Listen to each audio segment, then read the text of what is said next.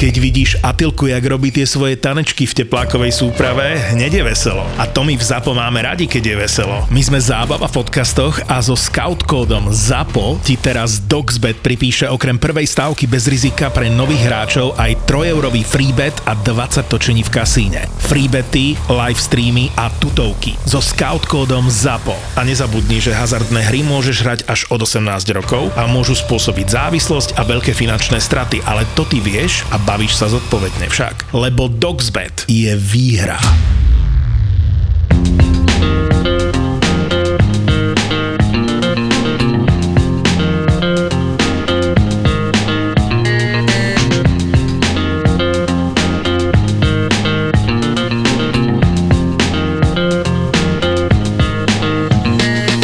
Pre mňa cesta trajektom cez Kaspické more bola nie že wow efekt, ale skôr taká facka riadna.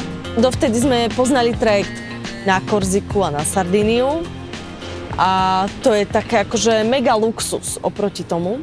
A ja som vlastne niečo podobné aj očakávala. No človek si povie, hej, že, že však loď je loď, hej, že Hej, však- plavba je plavba. Však auta tam narveš a potom sa pôjdeš vyspať buď do bufetu, alebo na krásny červený koberec vedľa bufetu, alebo si zaplatíš kajutu. No a teraz prídeš do Baku v Azerbajdžane, kde hľadaš Viki, ženu, ktorá má na starosti lístky na trajekt. Áno, to som sa ja dozvedel z tých diskusných fór, že treba ísť Baku, kontaktovať Viki, lebo tá rieši všetko Baku, čo sa týka plavby, trajektom. A hlavne treba povedať, že to nie je úplne, že trajekt, hej, že keď je človek Tak zvyknutý... je to trajekt, lebo ide, je, to, loď, ktorá pláva je z jednej to strany loď, mora na jasné, druhú. Ale hej, ale keď je človek má zafixované, že trajekt je proste trajekt, ktorým sa plaví z Livorna na Sardiniu, hej, ktorý je, že tam máš proste kuchyňu, bufety, neviem, kasíno skoro, alebo niečo proste. Ó, ty si bol v kase, nie? Nebol som tam. to som počul iba. A, a zrazu proste, takže nájdeš tu Viki, hej, kontaktuješ ju, Ona ti povie, že trajekt odpláva, keď sa naplní, ale Áno. nikdy nevie, kedy...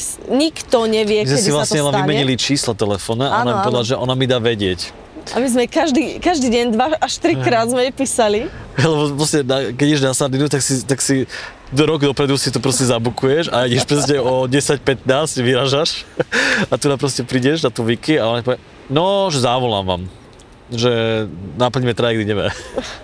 A keď sme tam boli prvýkrát, tak to trvalo 6 dní, nie? Či koľko? Šesť dní? 6 dní to trvalo. 6 dní to bolo šialené a my sme v potom tom hovorí, že my sme tam už poznali všetko, ty kokos. A Baku je drahé, Baku je strašné. drahé, my sme sa museli platiť My ubytovanie, sme sa to bolo modlili, aby hrôza, sme mohli nastúpiť na ten hrozný trajekt. ktorý bol tiež drahý, ale Ale akože ono to v- vlastne v tejto stalo tak, a to sa moc nemení tie ceny, to stalo, že 100 dolárov stal meter auta dĺžky plus pasažieri nejaké, ja neviem, ale nebolo to vlastne, akože tá cesta cez Kaspické more. okolo vlastne, 700 dolárov. Áno, z. Baku do, sme išli z Azerbajdžanu z Baku do Kazachstanu do Aktau. A stalo to nejakých takých 650-700 dolárov, že celkom dosť drahé to bolo, no. No ja som do toho už aj zahrnula asi cenu za kajutu, ktorú sme si prenajali. Teraz ukazujem úvodzovky, lebo, lebo to bolo také milé, že ten trajekt, on vlastne prevážal nejakých 52 Železničných e, vagónov. vagónov a tri auta. A tri auta sme boli my, potom Belgičan Vincent a dvaja Kazaši, ktorí išli domov z nejakej práce. A ten trajekt obsluhovalo nejakých 40 námorníkov a oni boli rozdelení do nejakých dvoch, troch kajút, p- pre mňa až nocľahárni, že obrovská miestnosť, kde spali a oni, že však tam sa s nimi vyspíme. A ja, že teda, ako ja nejdem Mne to do bolo, miestnosti, ja som s tým v pohode úplne. kde je 20 chlapov, lebo že ja sa akože bojím.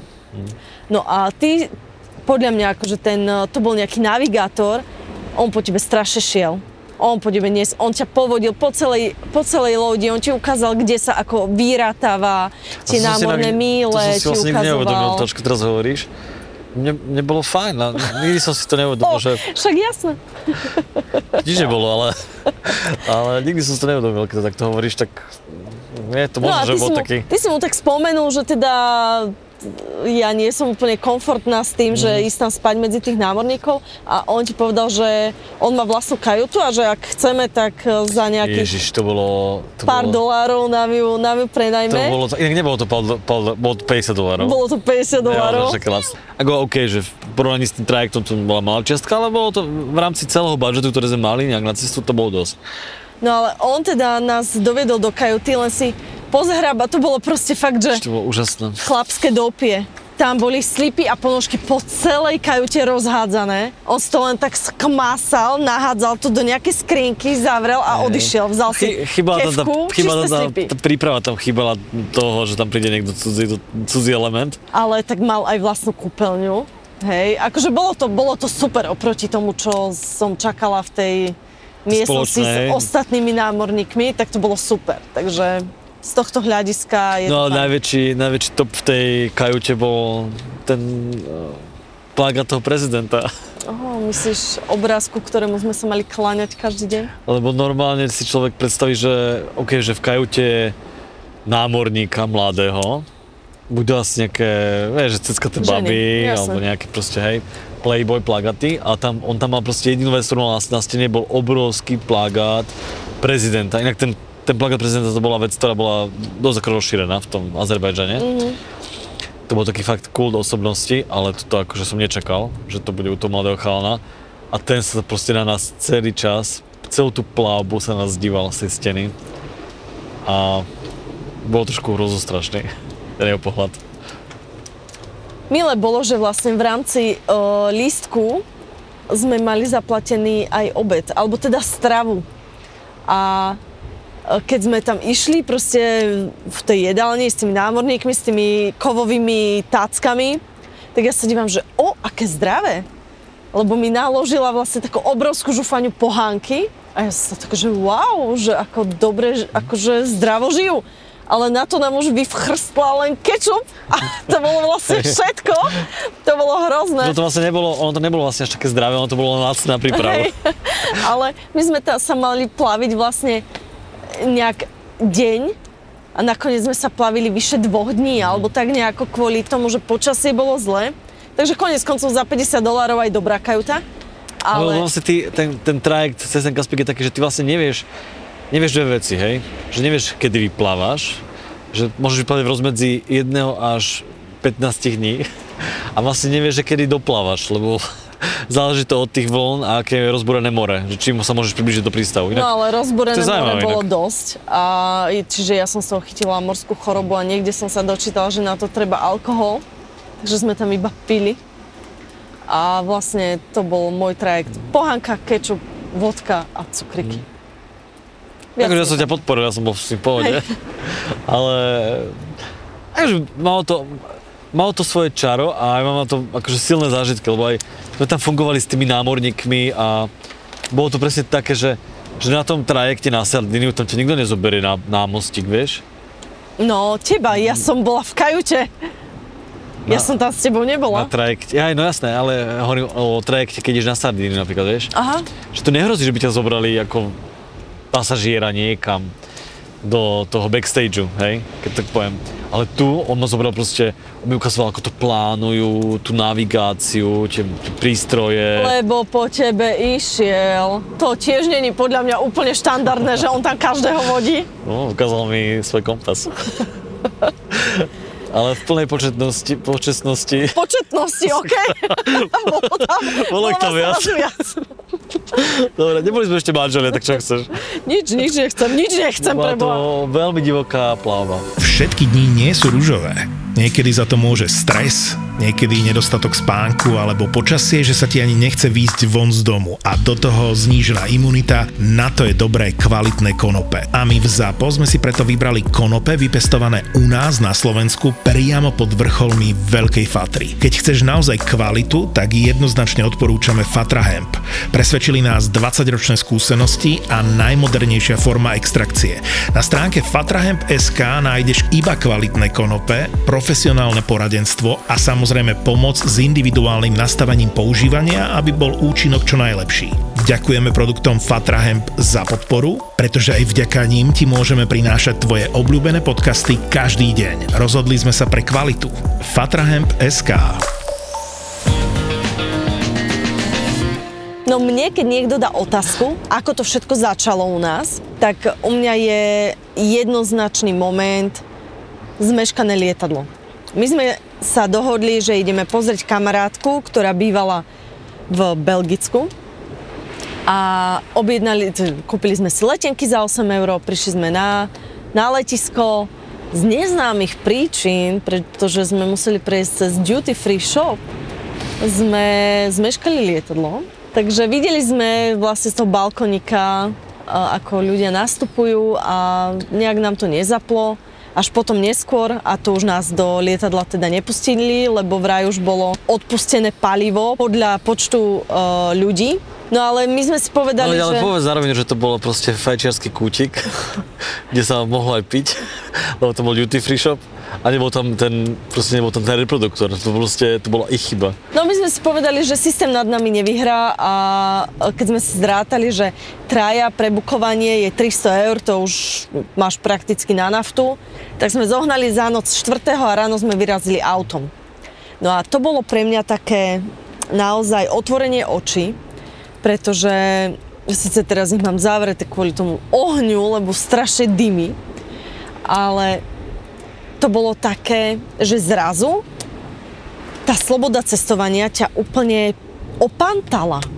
Ty si mohol odbočiť, kde si chcel, ty si mohol ísť, ako dlho si chcel. Vôbec nič, ničím sme neboli obmedzení, ničím sme neboli limitovaní, bolo to proste celé iba o našich rozhodnutiach. Pre mňa bolo fascinujúce to, akým spôsobom si ty schopný kúpiť auto. Lebo si bol schopný ma o tretej v noci zobudiť, s tým, že Hacka, Hacka, predáva sa Bronko. Strašne dobrá cena je to. A neviem, čo robiť, čo mám robiť, čo mám robiť. A ja sa divím, čo, kde sa, čo? Že na eBay draží sa Bronko proste. Že čo? Tak ho proste kúp a nechaj ma spať. A ty sa kúpil. tak pre teba to bolo pre teba to len vytrhnutie zo sna, ale pre, pre mňa, to, to bolo úplne akože to, surové zobudenie. Pre mňa to bolo proste sen od, neviem, od 14 rokov som, som tým autom žil. Ja som normálne, že už si sníval, že o tom, že ako budem to auto prerábať a úplne to som si tak konštruoval také príbehy. Ale vieš, to je proste ako keď, ako keď nad niečím strašne dlho snívaš a žiješ v tom, že je to proste iba také imaginárne, nedosiahnutelné a zrazu to príde k tebe na dosah No a to bolo, ja si pamätám ten večer, ako keby to bolo včera, proste, keď, som, keď som bol na tej garzonke v Bratislave za tým počítačom. Hlboká noc. Hlboká noc. Nie večer. A to bola, ja neviem, aký to bol rok, to bolo... No, neviem, 2009. 2009 to bolo? To auto nikto nepoznal, vieš, to ako... Ne, to, vtedy boli tie ceny úplne, že nízke. Ani to neviem, či to bolo, to išlo od tisícky tá dražba. A to bolo v noci, čiže tam bolo málo ľudí pripojených, ale ja som písal tomu predávajúcemu, mm-hmm a my sme boli v kontakte, my sme si písali, ja som písal, že to je môj sen, ale bolo hej, v vlosti. A že to hrozne, sa mu vylieval a to, určite. Hej, že to hrozne to auto chcem a takže sa mi páči. A všetko som, ja som ešte v rámci tej drážby, keď prebiehala na tom eBay, ja som si s ním písal o tom aute, úplne milión otázok som mal o tom mm-hmm. aute. To je super, to je 5.8 liter, to je ten väčší motor, dobrá výbava, pekná farba, super.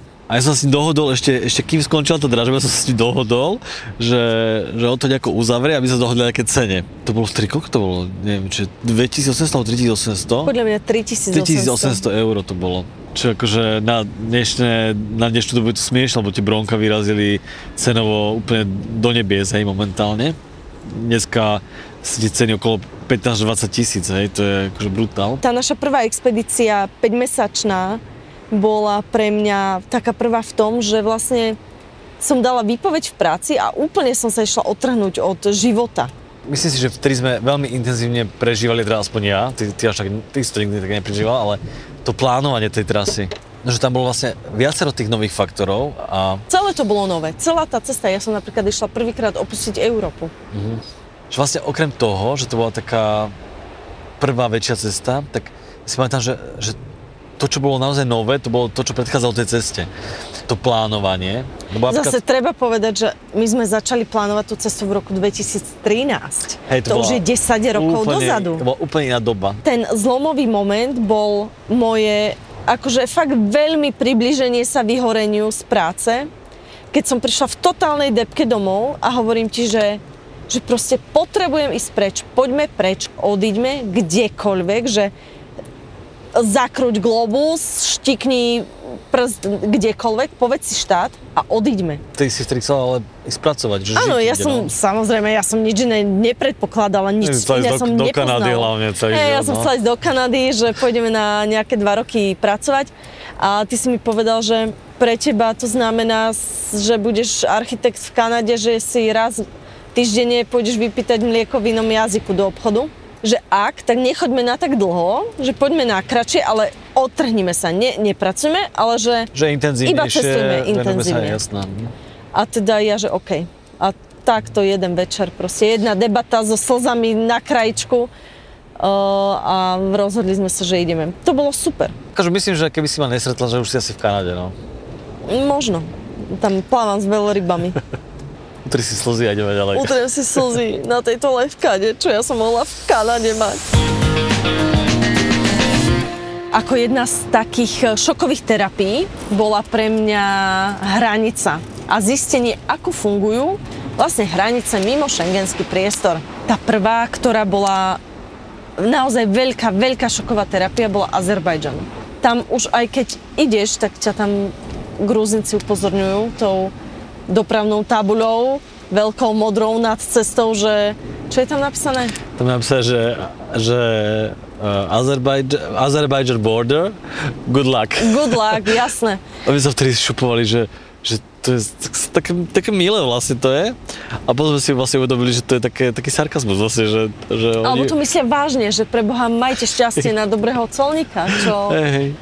No No, sme lebo- skysli, akože tam sme dosť dlho skysli, no. No, ty si tam dosť dlho skysol, lebo to je tiež jedna z tých hraníc, kde ťa rozdelia. Čiže ty ako šofér a majiteľ auta si šiel s autom a mňa ako vlastne pešieho A to bola asi prvá, ktorú sme takú zažili, lebo Aj mňa... Arménsko sme zažili, len vtedy som tam bola s Maťou, všetci sme boli v rámci jedného možno, toho areálu. Asi hej, Nebolo no. to také. A bolo to Ale rýchlejšie, tu no. som už bola sama a ja som bola vybavená za 10 minút. Prešla som proste kusisko a mňa zrazu tí colníci a celá tá hranica ma vypľula za obrovskú bránu. Tie brány tam mali proste jak z Jurského parku Mm. a k lesu. A my sme išli, ako nebola to úplne z tých najhlavnejších, najväčších hraníc, taká bočná, ale, ale proste predo mnou bola cesta, nikde žiadne svetlo, svetla iba z hranice a les. A psi tam behali. A vlastne ja som, bohužiaľ fakt som ešte nevedela, že čo sa bude diať, čiže ja som mala iba pasy, ja som nemala ani mobil, ani vodu, ani nič. Bola mi zima, nevedela som, čo sa s tebou deje, nevedela som, že ak teba nepustia kvôli niečomu, takže či mi dá niekto vedieť. Čo asi nie, prečo by to robili? Ale to bolo úplne šialené a tebe to trvalo strašne dlho. Ja som tam proste bola sama asi 4 hodiny. Aj dlhšie podľa mňa. A my sme tam Možno aj viac, My sme tam, podľa mňa sme tam išli, že v noci, my sme tam prišli nejaký Mhm. večer, ale my sme, nemali, my sme nemali ten lak proste, ako bol písané na tej tabule my sme na, na tej tam tam dlho, dlho, dlho sme sa dívali na tú veľkú bránu, tam bol ten mladý chalán s tým samopalom chodil, od auta k autu a dohadoval nejaké veci s nimi. Ježiš, je jasné. Lebo on mal, to už- asi, on mal asi 15 rokov, mal kalašníko a on tam bol najväčší boss. Že sa pozrieš na jeho, ty kokos, že, že proste beďary mal, vieš, na tvári, plne puberťak, ale on to tam mal všetko pod palcom proste. To bol podľa ten moment, kedy taký, taký úplne, že prvýkrát som zažil niečo nové na hraniciach. Že tie hranice predtým v Gruzínsku, v Arménsku boli ako nadlho, bola tam byrokracia, ale tu, v tom Azerbajdžane to bolo prvýkrát také, že, že taký bizár úplne, že vieš, že, že úplne iný, iný systém fungovania. No jasné, o 20 rokov mladší chalan, decko, má kalašníkov v ruke, tvári sa ako frajer a ty vlastne ne, nevieš, čo od teba chce. Ale že všetci mu zobrali z ruky, že aj pred nami, že miestni, ktorí tam chceli ísť tú hranicu, starí chlapi, vieš, a jednoducho bola to autorita. Ten Mhm. mladý chlap bol autorita pre nich. No, ten kalašníkov bola tá autorita. No, asi hej. Ale to bola prvá, akože pamätám si, že potom, ak sme chodili cez tie stredoazijské hranice, že sme si brutálne vyp- vypestovali tú imunitu na to. A že potom Hej. sme už úplne, boli, nie že arogantní, ale úplne, že ja som nezačal tých celníkov, potom ja som sa s nimi hádal vždy. No a presne toto. Tu sme boli ešte... A to bolo také prvé, hej. Jasné, to prvé posraní, nevedeli sme čo ako. Ty si sa hlavne snáď, dúfam, verím, aj o mňa bál trošku. Ja som vtedy myslel úplne na iné veci. Aha, myslel som ok. toho kapitána z tej lode. ale, nie, ale jasné, hej, ja som bol veľmi rád, keď už som vyšiel, potom keď ma vypustili už na tú druhú stranu.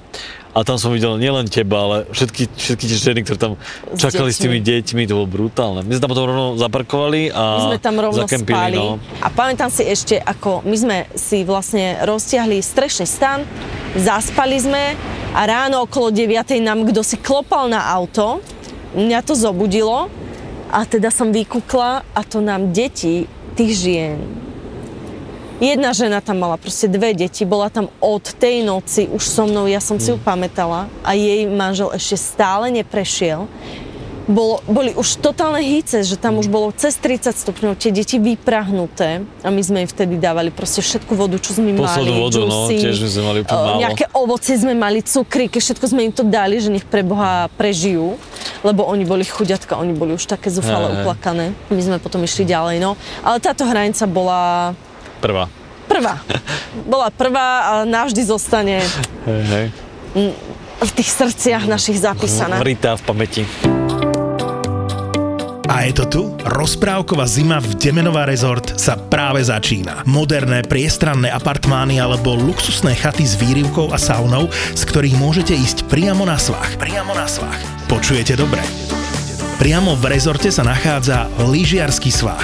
V cene pobytu máte dvojhodinový skipas na každý deň, klzisko, bežkárskú trať, wellness, fun center, animácie, kids zone a fitness. Ak sa vám nechce ťahať so sebou polovicu pivnice, priamo v rezorte sa nachádza požičovňa lyží, snowboardov, bežiek, skialpov alebo si môžete zapožičať sánky či boby. Samozrejme môžete využiť najmodernejší servis lyží alebo lyžiarskú školu.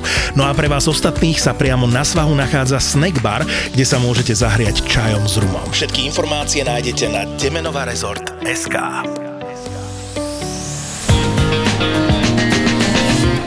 Tie prvé cesty s Dánkom, keď bol ešte bábetko, oni mali tiež veľa do seba a vlastne každému hovorím, že začnite čím skôr, nech vychytáte chyby. My sme išli, Danko mal dva mesiace, my sme išli do Čiech, relatívne kúsok, nebolo to ďaleko, a na víkend kempovať. Ja som zbalila celý byt. Ja som tam mala, hádam, asi, myslím, že aj váhu na babetko. Ale nebolo to v lete, to, to je druhá Bolo vec. to no. leto, bolo to Fakt? koniec augusta, USA, Manzras. Aha, ja si myslím, že to bolo tak na konci leta, no. Tak to, to zle pamätám, lebo si pamätám, že boli strašne veľa veci. To si To sedí, pamätáš dobre, to sedí. Prvá noc. My sme vlastne boli v, v Bronku, ktoré má už teda samozrejme tú zdvíhaciu strechu. To znamená, že od kvázi pevnej steny sa oddelí pevná strecha a medzi tým je látka, ktorú som teda ušila ja s mamou. Po vode je látka, no, takže to... Po obvode, áno. No lenže zase ide ti scenár v hlave. Tá látka rovná sa ako stan. V stane je v noci zima. Mne vôbec nezaplo medzi tým, že my máme v aute kúrenie. Absolútne. Akože toto môj mozog vynechal. Ani, že ja mám tričko s krátkým rukavom. Nie. Ide spať a vlastne bude ako v noci vonku. To môže klesnúť, neviem kde. On môže zamrznúť. Takže bodičko, na to, na to pyžamko, na to ešte niečo, nejaký, nejaký overall celý, čiapočku a ešte tvoja mama mi dala spacák detský a ja som ho do toho zabalila. A dala som ho spať spokojne, ako dobre som sa postarala o dieťa. Do hodiny, decko dorevané, zliaté, totálne mokrý proste, on sa kúpal vo vlastnom pote, uvarený, a vtedy proste mi uh, zasvietil maják v hlave, že je mu asi teplo. A ty si sa tiež na to len díval. Takže keď to hovoríš, ja som strašne rád, že som akože muž, pomočka otec, lebo ja som vôbec nemal takéto pochody v mozgu ako ty. Ja som, ja som len rozmýšľal, že OK, mal som nejakú zodpovednosť za auto, ktoré malo hej, 30 rokov, čiže musel som hej, pozrieť olej občas, či je všetko v poriadku. Ale to, to dieťa som tak bral, že dobre, že je s nami, akože máme dom na kolesách, takisto ako doma, tak takisto sa vieme o ňom postarať aj na ceste, že, že netreba tam nejaký zvýšený ako keby dohľad a No veď to však práve. komfort. Proste, a to je, to je presne to, že tá matka má ešte také tie hormóny v sebe vyhajpované, ako že nasratá levica, že zabijem, proste len sa krivo pozrieš na moje dieťa. Takže ten ochranársky put je extrémny a tak som si skoro uvarila dieťa, no. Lebo som to, ja som to vždy bral tak, že my sme v tom bronku vlastne fungovali napríklad, sme boli v ňom, pol roka sme v ňom, hej, uh, fungovali, žili.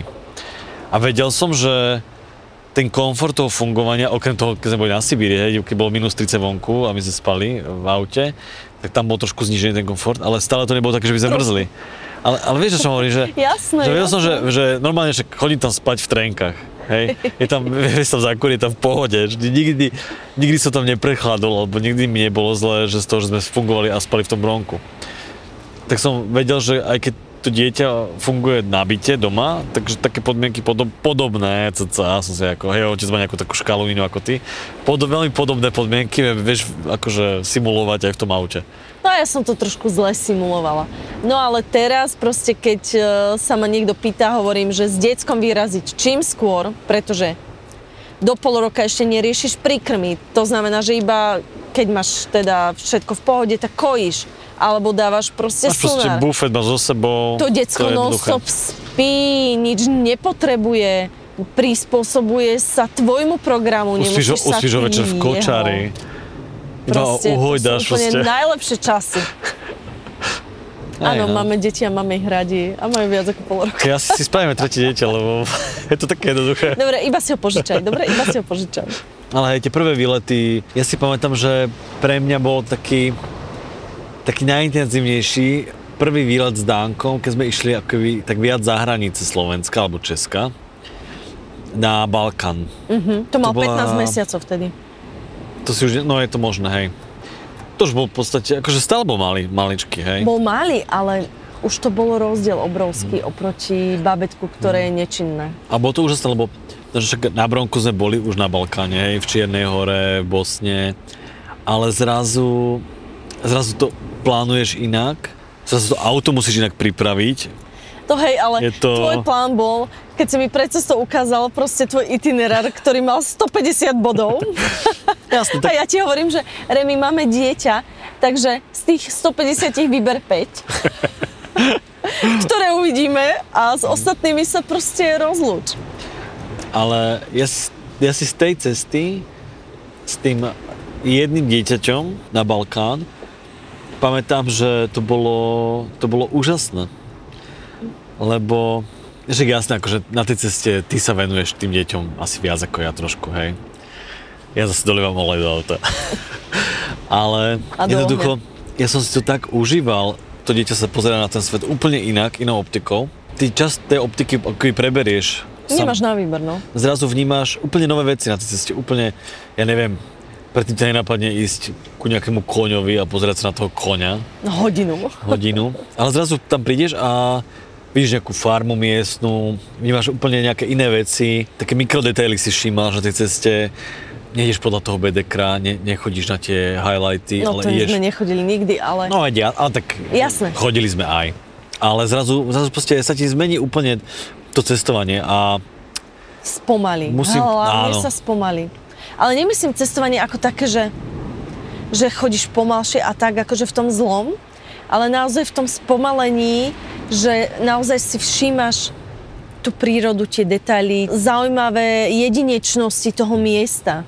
Už len vybrať miesto na wild camping je pri 15-mesačnom dieťati naozaj náročné, lebo však OK, Danko už dávno vedel chodiť síce, ale chodil ešte tak, že mu to bolo jedno. Čiže musíš vybrať niečo, kde nie sú kamene, kde není taká vysoká tráva, že ho tam neuvidíš, alebo že ho tam zabije nejaká puma, alebo čo, to už zase...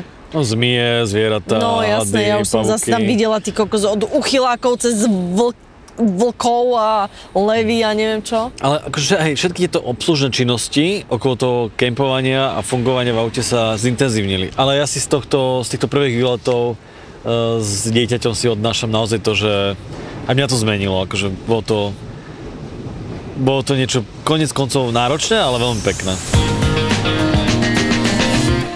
Keďže celá dnešná časť je o tých našich začiatkoch, tak e, sme vám chceli povedať, že začíname aj na Toldo, takže odteraz tam už nájdete aj podcast Road.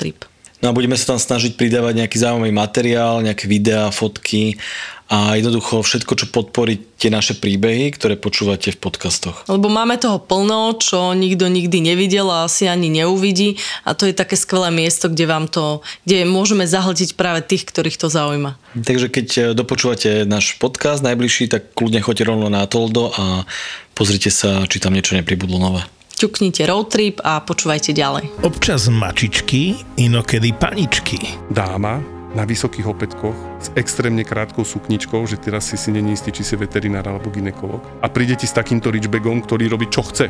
A má Áno. 50 kg. A keď sa rozhodne, že ide, on ide. a nacopíka ti do ambulancie a ty potrebuješ pomôcť tým psom, že sa až pýta, že do keľu, prečo tá baba nedojde v teplakoch? Dvaja zverolekári a ich pomerne šokujúce zážitky z veterinárnej ambulancie. Periférne som videl, ak niečo letí vzduchom a skončilo to na druhej strane tej ambulancie. On proste preletel asi 3 metre, ten, ten chudák. Ale on je ľahký, že on si preplachtil, vieš, že taký list, list vo vetre. Lietajúci škrečok, jazvečík zahryznutý v líci, králik s chorými stoličkami aj malé levíča z cirkusu. Palo a Ivan, dvaja veterinári, na ktorých letia paničky aj mačičky. Ja prídem a mačka pozrie na mňa, hovorí prr, nastaví zadok, hore chvost a ide, hovorím, OK, toto bude rýchla pohotovosť. A vy nič nepichnete? Hovorím, no ja určite nie. Ja som na Naša mačka sa zbláznila, ona má besnotu, jak ste nám ju to zaočkovali proti tej besnote, ona je besná. Podcastové besnenie s názvom Zveromachry si môžete pustiť hneď teraz. Zveromachry je ďalší ZAPO originál. Zveromachry.